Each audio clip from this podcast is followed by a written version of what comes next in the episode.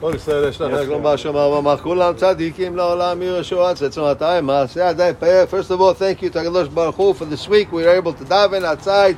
Hot, cold, Baruch Hashem, Dosh Baruch Hu should bless everybody here with health and happiness, bracha, v'simha, psapanasa, everything good, Bezat Hashem.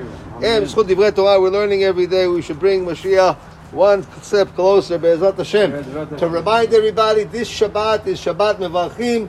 Next Friday and next Saturday is going to be Rosh Chodesh Adar, two day Rosh Chodesh.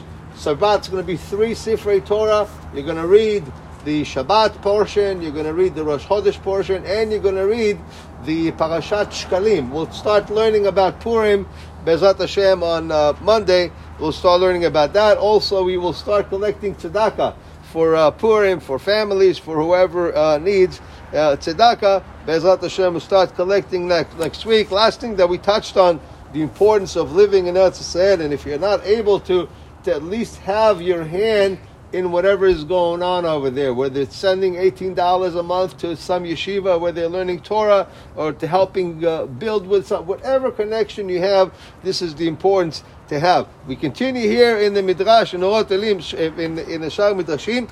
Amar Rabbi Shimon, Rabbi Shimon says, En mosrim et ha-shavua You don't give, you don't ask somebody to come and give a testimony to someone who is iffy maybe, maybe he's, you don't know, you know. He says, no, no, you don't give it.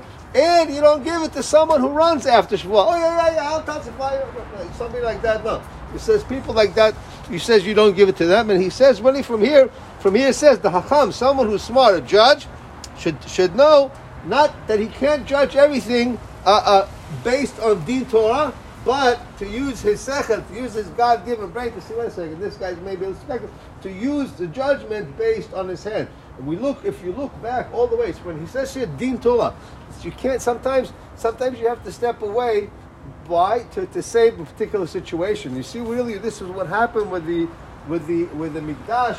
If you everybody remembers the story of uh, uh, uh, Kamsa and Bar Kamsa, when the then they when the the, the, the Kesar sent a, uh, a, a bull to be brought up, and they didn't want to bring it up because it had a little uh, defect on his lip. And what happened? Because they they, they went 100% by Din Torah, 100%, no, the temple was destroyed. So he says in Hacham, the judge sometimes needs to know when to be able to make the call.